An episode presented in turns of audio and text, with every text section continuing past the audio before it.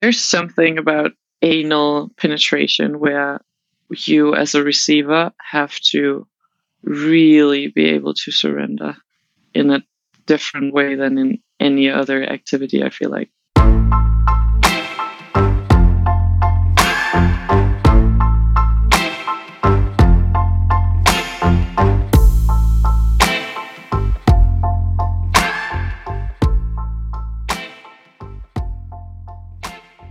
Oh my.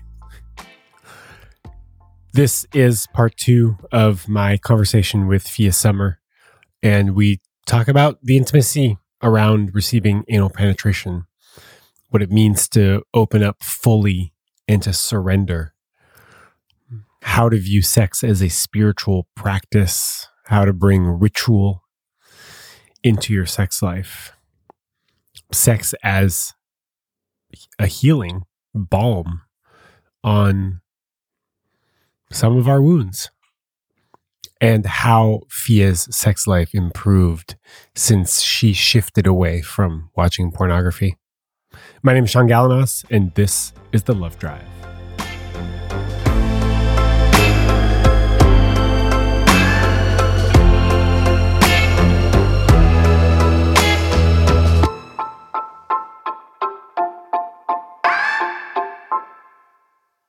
When you're fully open, you're fully open. There's no there's no block. Yeah. Which means you're not violating a boundary. Yes. And I think in that space of full openness, which is created by a, a loving container where you feel mm. super safe, a lot of like groundwork, kind of like the relation, like work in your relationship, feeling safe, uh, feeling sexually safe, having talked about things, um, get, getting your body opened up, and all of this, then you can you can tap into a space where you are fully open and where so many things can be done to you, or like where you can you can practice sexual activities that are actually quite intense and it feels so orgasmic. Hmm. Whereas these activities are often shown in porn after 10 minutes of relating, you know? Yeah. Yeah, re- relating. You didn't even use the word foreplay. Just yeah. orbiting each other and then full anal penetration. How is that even possible? yeah. There's a lack of intimacy in pornography. Yeah. Yeah. You don't see just how beautiful making love can be mm-hmm. or having sex. You don't see it. And you're right. Generally speaking, to fully open up, it requires intimacy and trust. Yeah. Vulnerability. And that stuff doesn't happen in one encounter. Generally, it happens over time. And you slowly yeah. open up to your partner. And then, of course, like opening up becomes easier because you already have laid the groundwork. You know that there's trust, you know that there's intimacy, and you can drop into that space a lot easier. Mm-hmm. And yeah, mm-hmm. when you're open, you can you can do activities that might seem more intense, and you can receive them. You can receive that intensity yes. because it's it's like wrapped in love and intimacy and respect and trust. I think trust is really is pretty key here yeah that's that's what i try to do, to say.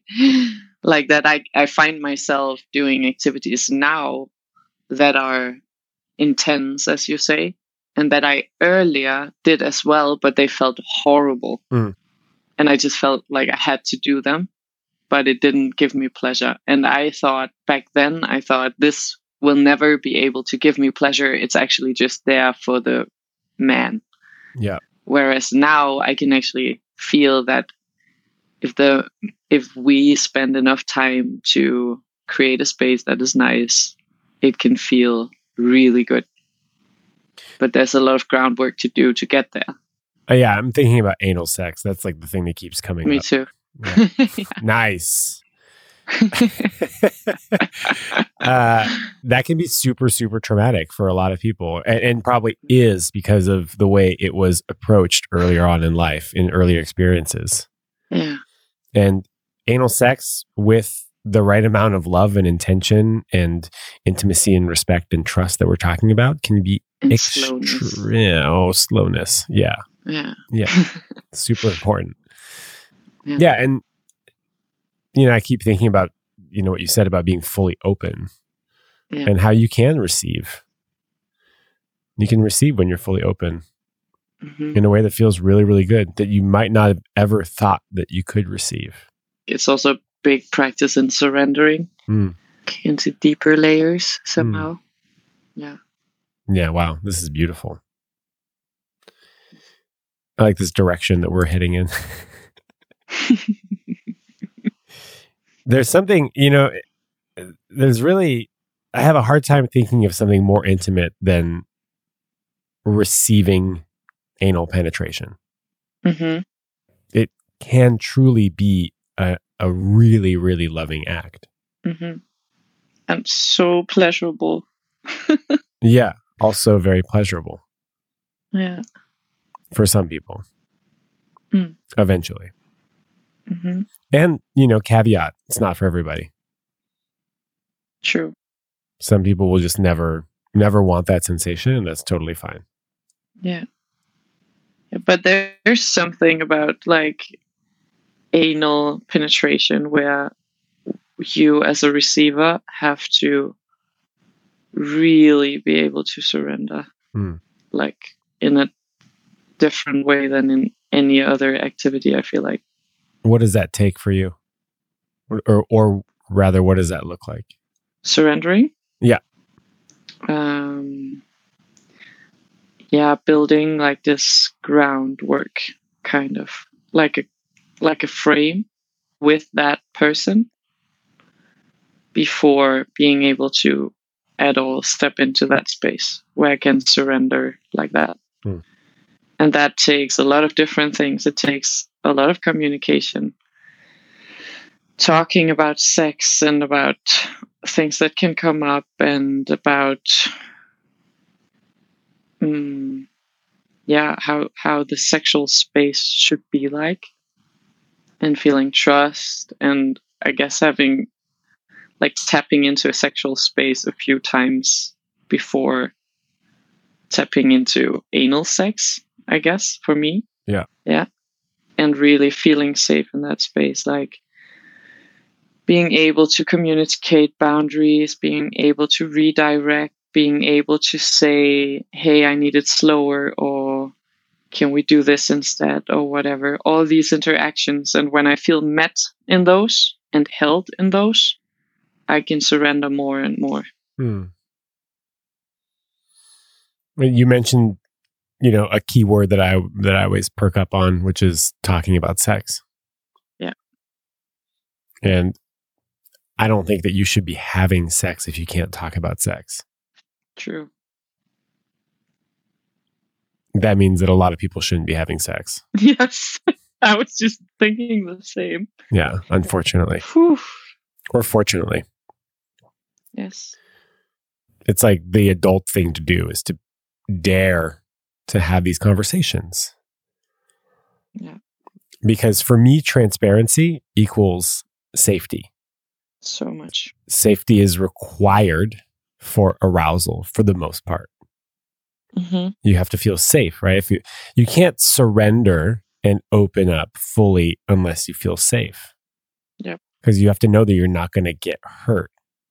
yeah and you have to know like that that when you communicate that it's being heard and being received. And like i oftentimes feel like when i tap into the sexual space with someone that that i really spend some time on just like uh feeling how does it feel like to say no to this person and how does he or she react to it and how does it feel to ask for what i want or you know, to kind of slowly taking steps in a direction where I start understanding the connection that we have and the communication around it and feeling safe in communicating.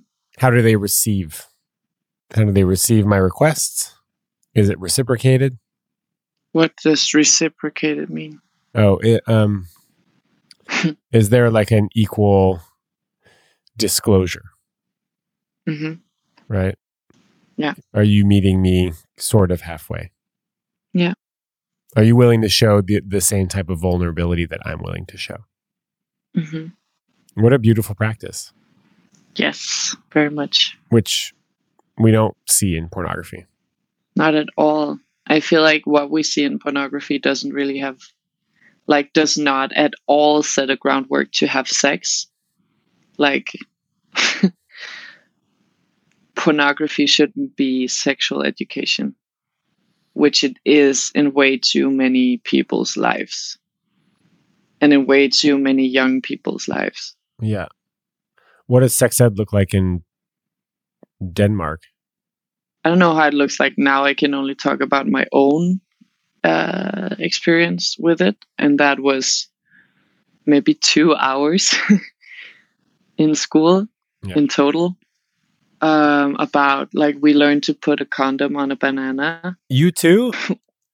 Yes, It's the only time I've ever had to do that. I've never had to put a condom on a banana ever since. yeah, important skill. I've got it. I've got, if I ever meet a banana that needs a condom, I know what to do. you know what to do.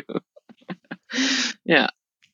And, you know, you learn, I feel like I learned about, you know, how to not get pregnant and how to not get like um, sexual transmitted disorders, Yeah. Infections. Yeah. infections. Exactly. Step one get a banana. Yes. That's step one in a lot of sex ed programs these days, I think, still. Yeah. Get a banana.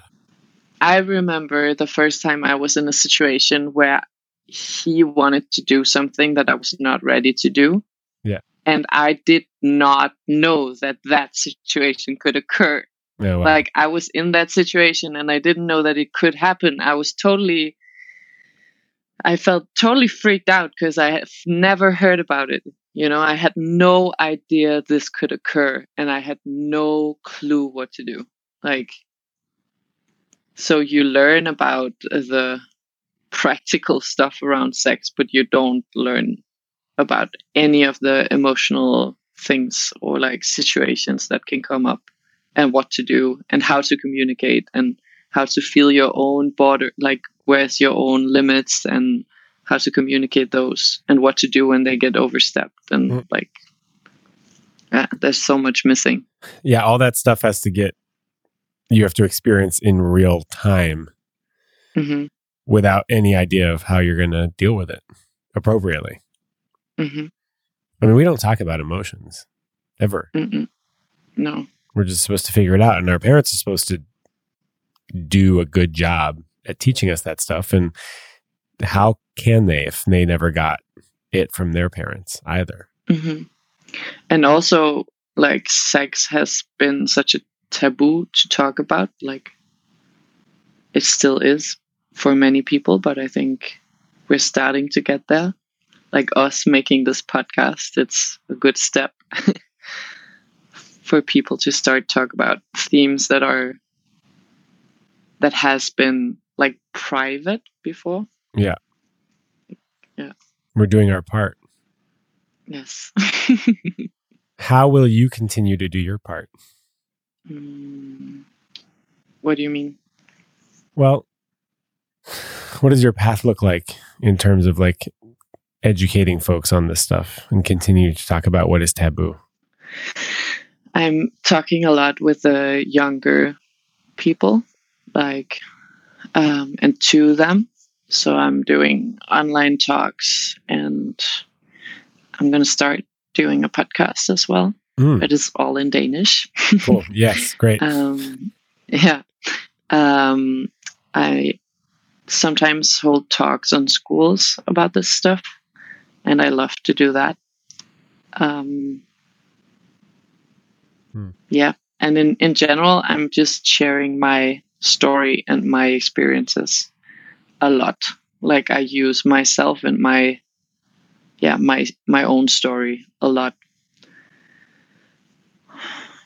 I love to that. talk up about these things. Yes. I wish I could. I wish I could connect with your message more, but I don't speak Danish.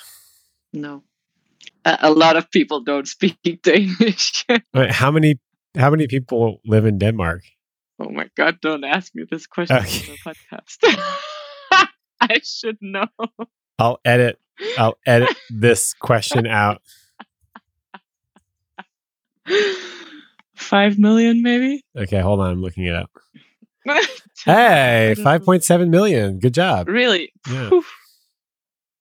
Nice work. So closer to 6, but yeah, good job. Yeah. Wow, that was stressful, huh? a little bit, but also mostly funny. I'm okay with not knowing stuff like that. You Yeah. can Google it. Yeah. How um how has your sex life improved in the last couple of years? Like insanely. Yeah. Yeah. It's it went from being yeah, being in like caught in the script that I learned from pornography and um and thinking so much about how I look like, in what position my belly looks more flat, in what position my ass looks better, and thinking about how I sound like and that I should sound in a certain way. Like all the noise that I'm, all, all the sounds that I made during sex didn't come from me. It came from some idea about how I should sound like as a Mm. woman when being penetrated or when receiving oral sex. Um, so I was so caught up in all these ideas about how, yes, it should be like, sound like, look like, um, and what I should do to the man. And now I feel super free. Like I feel like sex has become this space where I can just be and experience and connect on a deeper level to both myself and my partner. And sometimes even like I feel like it's a very spiritual practice, so I feel Mm. like I connect with something more than than that. Oh yeah. Yeah. I absolutely see sex as a spiritual practice. Yes. And my partner and I like to create sort of a ritual ceremony space hmm before we have sex. hmm How do you do that? Uh, there's all the practical stuff, you know, like we often make a nest on the ground, not on the bed. hmm I have a pickup truck that I camp in. hmm So I have these like uh, foam mattress that goes in the back. So I bring that into the house. Mhm. And then, you know, lights down low, lots of candles, dimmers everywhere. So like a real dim environment, but where you can still see, we can still see each other. hmm Incense, music, really like soft, loving, often piano, non vocal type music. And then we usually set an intention. You know, like what kind of what kind of night do we want to spend together? Like what kind of time do we want to have? What do we want to do? hmm Sometimes we'll we'll do desires, fears, and boundaries, we'll just talk about what we want, what we're scared of, and what what we don't want. Sometimes we'll do a heart to heart where we just kind of share one way sharing how we're feeling. Um, oftentimes sitting, you know, cross legged in front of each other in some various forms of undress. Circular breathing, mm, eye gazing, all that kind of stuff. hmm And just create like a really beautiful. yeah, totally. Yeah, be really beautiful, loving environment. Um, usually three hours or so. That seems to be like Mhm. the, the norm these days. yeah. And I get it. We don't have kids. Things are different when you have kids. Oh yeah, I don't have kids either. Yeah. A lot of parents are like, well, that, you know, we used to do that, but we got kids now. So we'll squeeze a 30 minutes in, which is great. It's fine. Yeah. Um, we have the privilege of having more time, but like that for us, lovemaking is the activity, right? There's, there's nothing else that's more important than that. hmm that's the main activity of like the evening or the day, whatever. Yes. Um, it's not like, oh, we'll go you know, to a show and then we'll have sex. Like we'll just have sex. Yes. And it's been like that for a while now. Beautiful. Yeah. And yeah, it is spiritual and it's it deeply, deeply, deeply healing. Oftentimes a lot of emotion comes up. Yes, and that's I think is another point like that the sexual space or this intimate space that you tap into can hold not only pleasure and not only joy but also like trauma healing uh, deep things coming up uh, all of this and that's Absolutely. that's something i was never taught and that's also obviously something you do not see in porn Right. and I spend a lot of time like educating sexual partners around this if they don't know. Like, I talk to them, like, things can come up, how to deal with it, and like that. I need the sexual space to be a space where where we can be with anything that comes up. Yeah.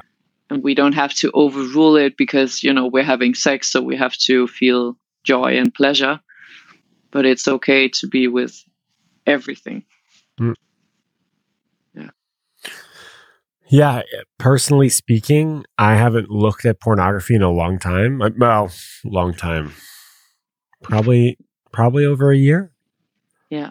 Could be a, that's an extremely long time for some people and not that long for others. Um, I do read a little bit of erotic literature every now and then, hmm but I just don't want to look at pornography anymore. It doesn't feel authentic, even though there's like a ton of really beautiful, loving feminist porn. I don't actually know where it is. I haven't really lo- watched too much of it, but I know it's out there.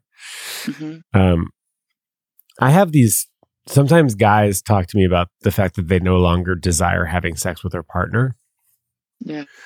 and they're like, "Yeah, I just don't feel like it anymore." And I go, "Oh, okay." Are you looking at pornography? And they go, "Yeah, like every day." Yeah. And my suggestion to them is always like, well, you know what? What would happen? I'm curious to see what would happen if you stopped looking at porn. And they're like, what? Why would I do that? Yeah. And it's like, well, you you're not having sex with your partner anymore.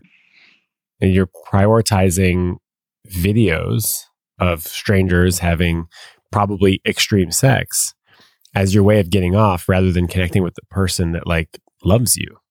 Yeah. And is available and wants to be intimate with you. Like do you not see the correlation? Yeah. And just logistically speaking, if you don't masturbate to pornography, you're most likely going to be more excited to have sex with your partner. Uh, yeah. Just For like sure. just like think about it for a second. If you can't eat junk food, you're going to be hungry come dinner time. Like That's very true. for the most part. And it doesn't mean that, you know, if there are problems with your relationship, you'll still have to solve those problems. hmm But if you remove pornography and masturbating to pornography, then you're left with less outlets for sexual release. Yes, and I think, like for my part, as, at least, I have experienced earlier on in my life that watching pornography is a kind of way to, like, it happened a lot in times when I didn't feel good in my life, so I would watch pornography and like get off to it a lot because it makes you feel like it makes you not feel, I guess. I absolutely, for most of my life, used pornography to change the way I feel. Yeah. I'm really glad you brought that up. Like if I was working on something difficult and I, or I didn't like the result of something, or I was just having a hard time or I was sad, I would change that by looking at pornography. Yeah. And masturbating. And now when I masturbate, I just like masturbate and I enjoy the process of masturbating without digital imagery. Yeah. Like I just feel the sensations. What does it feel there's- like when I do this? Yes, and from for my part, it's also been a journey in like, how do I masturbate, and what is my goal with that? Like, Mm. you know, I can go for two minutes on like, I can I can touch myself for two minutes on my clit, and I can have this very fast orgasm and that's it. Or I can experience something deeper with myself. Hmm.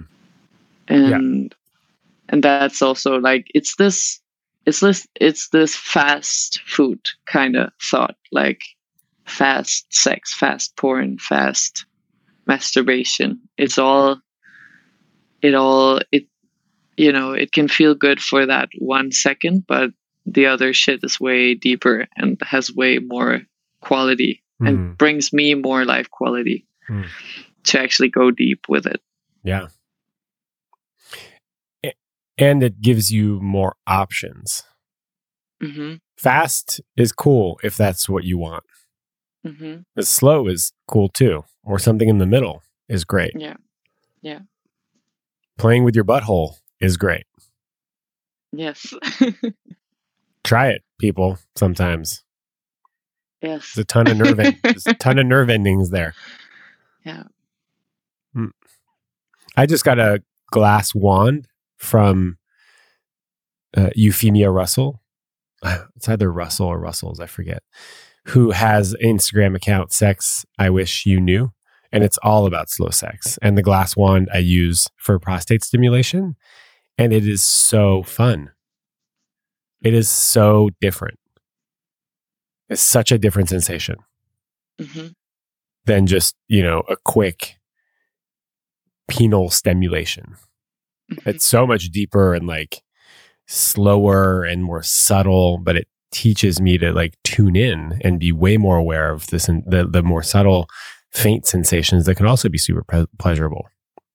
Yes, and I think tapping into that with yourself makes you also more able to tap into it with a partner. Mm. Like you have to be able to be intimate and sensual with yourself to be able to be truly intimate and sensual with a partner. Yeah. We want to have anal sex, but not until she discovers that sort of sensation for herself. hmm That's step one. Yeah. Mm, Explore your own sensation, your own body, what feels good to you. Then you can then you can have a better idea of what what it might feel like with somebody else. I think we've done a good job here. hmm I feel complete. Me too. I mean, we could go on forever, by the way. For sure. So I don't feel complete, complete, but I feel complete for for this go round. hmm Final question: hmm What does love mean to you? Ooh, that's deep. Mm. Um, or it can be. Uh, love to me means. Mm. Oh wow, it can mean so many things. I think for me, love is a, a feeling that's all around and inside of me. Mm. And when I tap into love, I I experience life to its fullest because I don't choose or I, I don't live out of fear. Um, and romantic love with someone means deepening connection to myself and to the world and the people around me. Nice.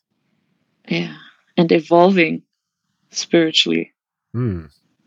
Oh, that's a good one. Actually, that was the last question. The second to last question, which I'll ask out of order, was where can we find you? You can find me in Copenhagen.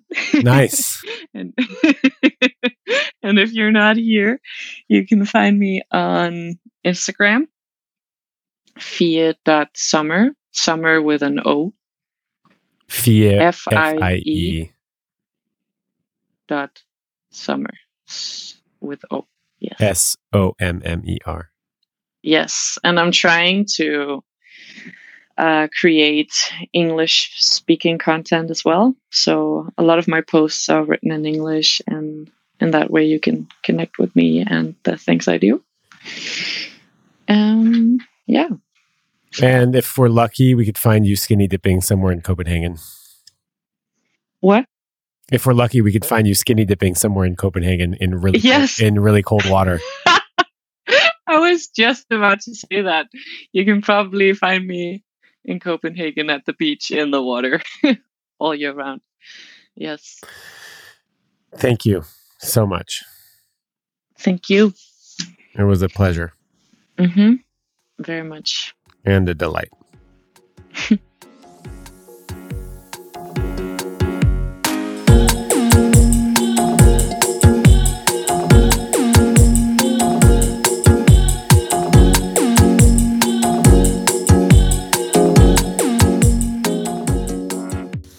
All right, lovebirds, thank you for spending this shortened period of time with Fie and myself. I don't know if I'm going to keep the two part episode situation. If you love it, let me know. If you hate it, let me know. If you have no opinions on it and you just want to say hi, do so. Sean at thelovedrive.com. And as always, have a beautiful week.